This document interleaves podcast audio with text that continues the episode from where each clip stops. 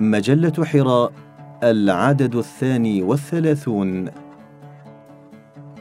رحلة في مقامات الوصال بقلم الدكتور الحسن الغشتول. نظرت فإذا كل شيء من حولي صامت صمت الرهبة ساكن سكون الجلال. لا نأمة ولا حسة ولا حركة ولا شيء يشغل الإنسان عن التفكير في السماء والكعبة تبدو من بعيد وسط هذا الإطار الصخري. فمن كان في الغار كأنه في الدنيا وما هو في الدنيا؟ يرى الكعبة وحدها فيتصل منها بكل ما هو سماوي طاهر ويخفى عليه كل شيء غيرها فينفصل عن كل ما هو أرضي ملوث. وقالت لي النفس بماذا كان يفكر محمد وهو يقضي الأيام والليالي وحيدا في هذا الغار؟ فقلت أنا أعرف ويحك بماذا كان يفكر محمد. أنا أسمو بعقلي الأرضي المثقل بالشهوات والمطامع إلى جو محمد. أتطمع الزواحف أن تزاحم العقبان في أكباد السماوات؟ وقعدت خاشعا مفكرا وانطلق ذهني يرتاد جنبات الماضي الحبيب. يتصور محمدا صلى الله عليه وسلم وهو في هذا المرقب العالي حين جاءه البريد من فوق السبع الطباق برسالة من الله وقال له اقرأ. اخترت هذا المثال في وصف الرحالين للأماكن الشريفة والعظيمة التي يمرون بها ويستطلعون أحوالها لأقف على الفارق الكبير بين مشاهدتين.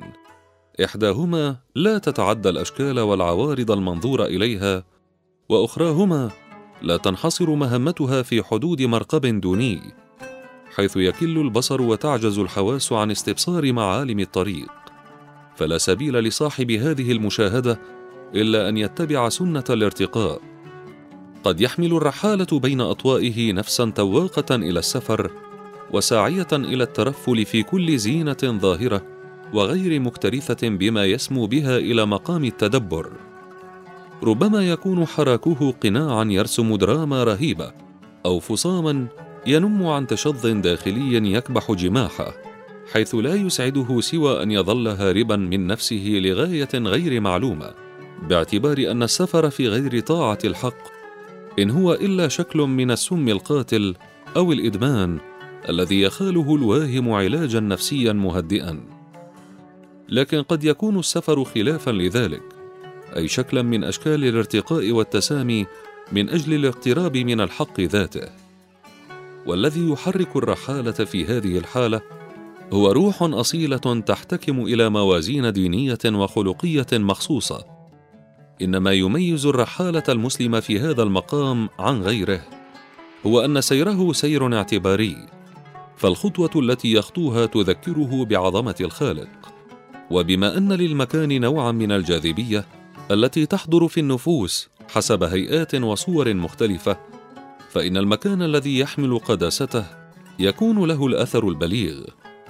فما بالك لو كان هذا المكان موطن رسول الله صلى الله عليه وسلم؟ لو كانت تلك الأرض موطئ قدميه.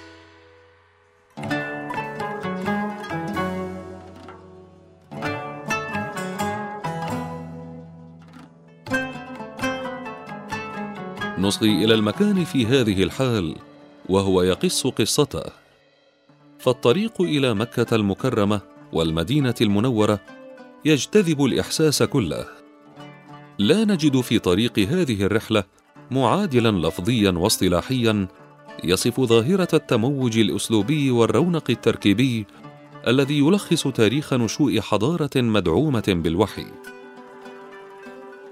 عادة ما يقرن علماء النفس والأدب حالات انفلات الذاكرة عبر نثير الموجودات في أزمنة الحكي بمفهوم التداعي. لكن أي نوع من التداعي هذا الذي يملأ جوانح المرء سعادة ويغوص به في سحر المكان؟ بل أي نوع من التداعي هذا الذي تعجز فيه لغة مروضة عن الاحتفاظ بمسافة بينها وبين موضوعها؟ تعجز فلا يكون لها بد من أن تسترفد ينبوع قوتها من معين خارق وأصيل. ذلك هو النور المحمدي الذي يعيد للغة وهجها وخلودها. يشع النور في نفس الرحالين وهم يسيرون وفق تواقيع يلتحم فيها الزمن ماضيه وحاضره ومستقبله. يواصلون رحلتهم من مكة المكرمة إلى المدينة المنورة. وتحضر لديهم شجون وتغمرهم أحلام عظيمة ثم يتذكرون وصايا ما فتئوا يدونونها في مخطوطاتهم. للزائر إذا توجه للمدينة المشرفة أن يكثر في طريقه من الصلاة على النبي صلى الله عليه وسلم فإذا وقع بصره على جدرانها وأشجارها كبر ثلاثا ثم يقول اللهم فإن هذا حرم رسولك ونبيك المختار فاجعله بفضلك وقاية من النار مأمنا من العذاب وسوء الحساب يا عزيز يا جبار. ويسطع النور المحمدي أكثر كلما اقتربنا مع الرحالين إلى المدينة وتبدو الشعاب والجبال الكالحة الترابية محدثة بالحقائق التي لم يخمدها القدر. وكل خطوة عبر المعالم التاريخية تذكر ببهاء نبي الإنسانية جمعاء فهذه قرية بدر وتلك مقبرة القليب وجهان متناقضان للتاريخ غالب ومغلوب. الطيش البشري مغلوب لا محالة. ما فتئ الراحلون يرون بشارات النصر في بدر وما فتئ كلام يرن في الآذان. يوقظ القلوب الغلف. يا أهل القليب يا أهل القليب. هنا نادى الرسول صلى الله عليه وسلم. يا أبا جهل بن هشام يا أمية بن خلف يا عتبة بن ربيعة يا شيبة بن ربيعة أليس قد وجدتم ما وعد ربكم حقا؟ فإني قد وجدت ما وعدني ربي حقا. فسمع عمر قول النبي صلى الله عليه وسلم فقال يا رسول الله كيف يسمعون وأن أن يجيبوا وقد جيفوا؟ قال والذي نفسي بيده ما أنتم بأسمع لما أقول منهم؟ ولكنهم لا يقدرون أن يجيبوا. رواه مسلم. نور محمد يشع في النفوس فيصير الحكي خيالا نقيا وحقيقة لا تدرك إلا في حال انعتاق العقل من أدران المادة وأوضارها. تنفصل عن إيهابها البسيط إذ غالبا ما تتكشف هذه اللغة عن نقاء مصدره المحبة والإيمان. صور الرحالون مشاعرهم وعكسوا في مدوناتهم ما كان يعتريهم من أحوال نحو خير الأنام وتركوا لنا زادا أدبيا يغمره الإحساس الصادق. كل ذلك نطالعه أثناء تصفحنا للرحلات التي كتبها المسلمون من كل الأصقاع بلغات مختلفة عن المدينة المنورة وعن المسجد النبوي وروضات البقيع. نجد ذلك في الآداب الإنسانية المختلفة لغة هؤلاء لغة كونية وفطرية هي حبهم لله وتعلقهم برسوله الكريم. كان ذلك خليقا بأن ينسيهم متاعب الرحلة ومصاعبها. مثلما نلفي في حكي رحالة مشفوع بنبض عقيدته الخالد وبمضاء فكره المستنير. يقول الشيخ الندوي وتحملت متاعب السفر إلى المدينة وأنا أتمثل ذلك الراكب الأول الذي ملأ الفضاء نورا وسكينة. وصلنا إلى المدينة المنورة وصليت ركعتين في مسجد الرسول صلى الله عليه وسلم وحمدت الله على ذلك. ثم وقفت وأنا مثقل بالمنن. لا أستطيع أن أكافئها ولا أستطيع أن أقضي حقها.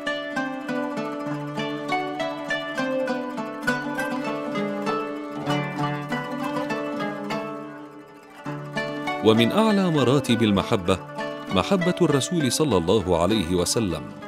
محبة تزدان بتوقير عظيم توقير للمكان وذكرى من عاش في هذا المكان.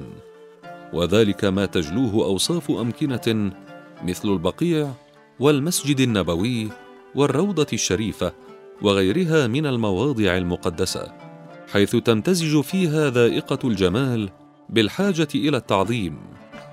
البقيع كما تحكي الرحلة الحجازية له عند المسلمين مكانة عظيمة ويقال له بقيع الغردق لأنه كان يكثر فيه هذا النوع من الشجر. وبه دفن نحو عشرة آلاف من الصحابة رضوان الله عليهم وكثير من آل بيت النبوة صلوات الله عليهم. والمسجد النبوي كما جاء في رحلة العبدري عالي السمك مبيض مدور بالسقائف عجيب المنظر. وأما الروضة الشريفة فتوجد داخله وهي معمولة بالرخام الأبيض من الأساس إلى سقف المسجد بأتقن ما يكون من الصنعة وأعجبه. ومن ألوان تلك المحبة اندماج الراء في عالم موصوفاته اندماجا روحيا كليا. فكأني بالرحالة يعبر هنا عن حنينه الأبدي لاستعادة الشعور بالصفاء المطلق.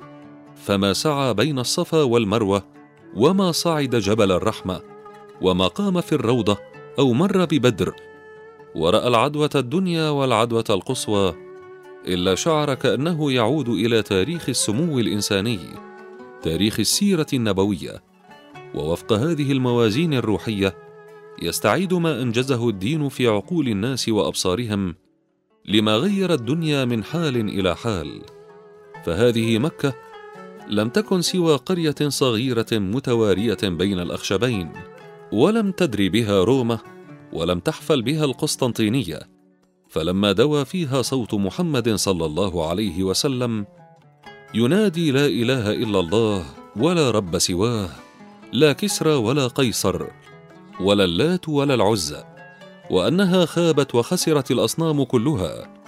أصنام الحجارة وأصنام القبور وأصنام اللحم والدم. وأن الفضل بالتقوى والعاقبة للمتقين. وقعت معجزة المعجزات. كبرت هذه القرية حتى أكلت مدن الباطل. ثم كبرت حتى ولدت مدن الخير والحق. ثم كبرت حتى صارت أم الأرض كلها. ولنتأمل وجها آخر من هذا الحب الخالد النابع من فيض النور في غار حراء من خلال وصف بديع لحركة نورانية لهذا القاصد المستنير الذي لا وجهة لرحلته غير الوجهة التي سلكها خير البشر أجمعين.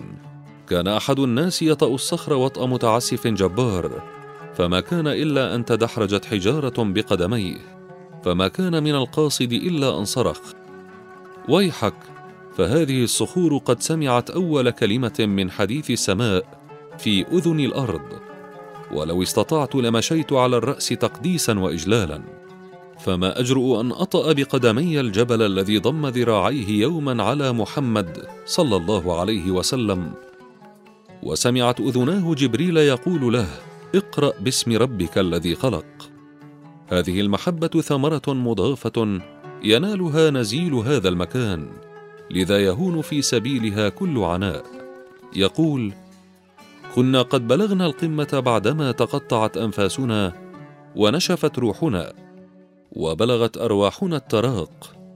ونظرنا فإذا نحن كالمعلق في السحاب وإذا الدنيا كلها أسفل منا. أما الغار فكان تحتنا في مكان لا يمكن أن يصل إليه إلا من تدلى. ثم يمر من شق في الجبل حتى يبلغ فرجة في الصخر وكأنها وكر نسر. ما أحسب طولها يعدو المترين ولا يبلغ عرضها المتر وكان هذا هو غار حراء. إننا لم نصل إلى القمة ونحن جماعة ونحن نصعد على درج منحوتة حتى أشرفنا على الموت. فكيف كان الرسول صلى الله عليه وسلم وحده؟ وكيف عرف مكان هذا الغار إلا أن يكون قد ارتاد هذه الجبال كلها أو بلغ أعاليها. وكيف كان يقيم وحده الليالي ذوات العدد؟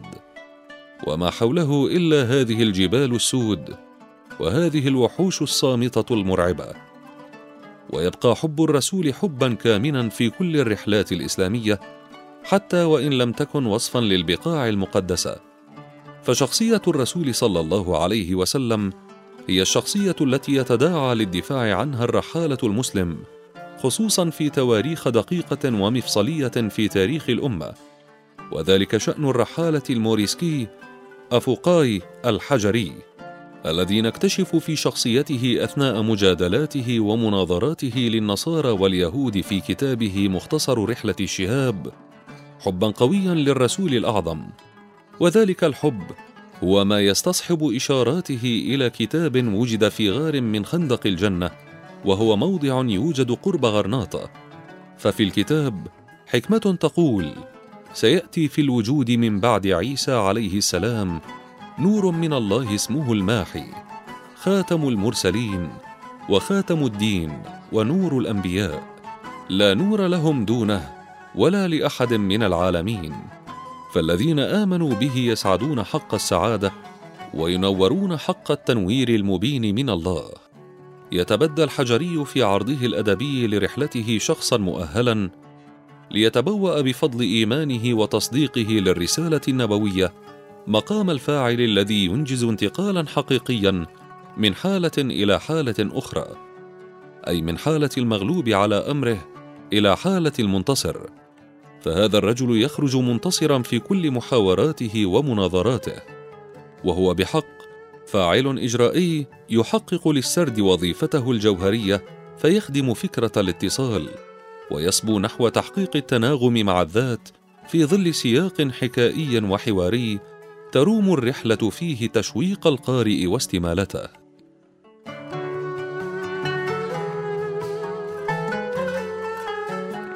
تلك اذا بعض الملامح التي يستطيع القارئ من خلالها أن يستبين حقيقة الطاقة الفنية الخارقة التي تبعثها محبة الرسول الأعظم في نفوس الرحالين في أزمنة لقائهم والتحامهم بالأمكنة التي تذكرهم بضيائه وعظمته صلى الله عليه وسلم.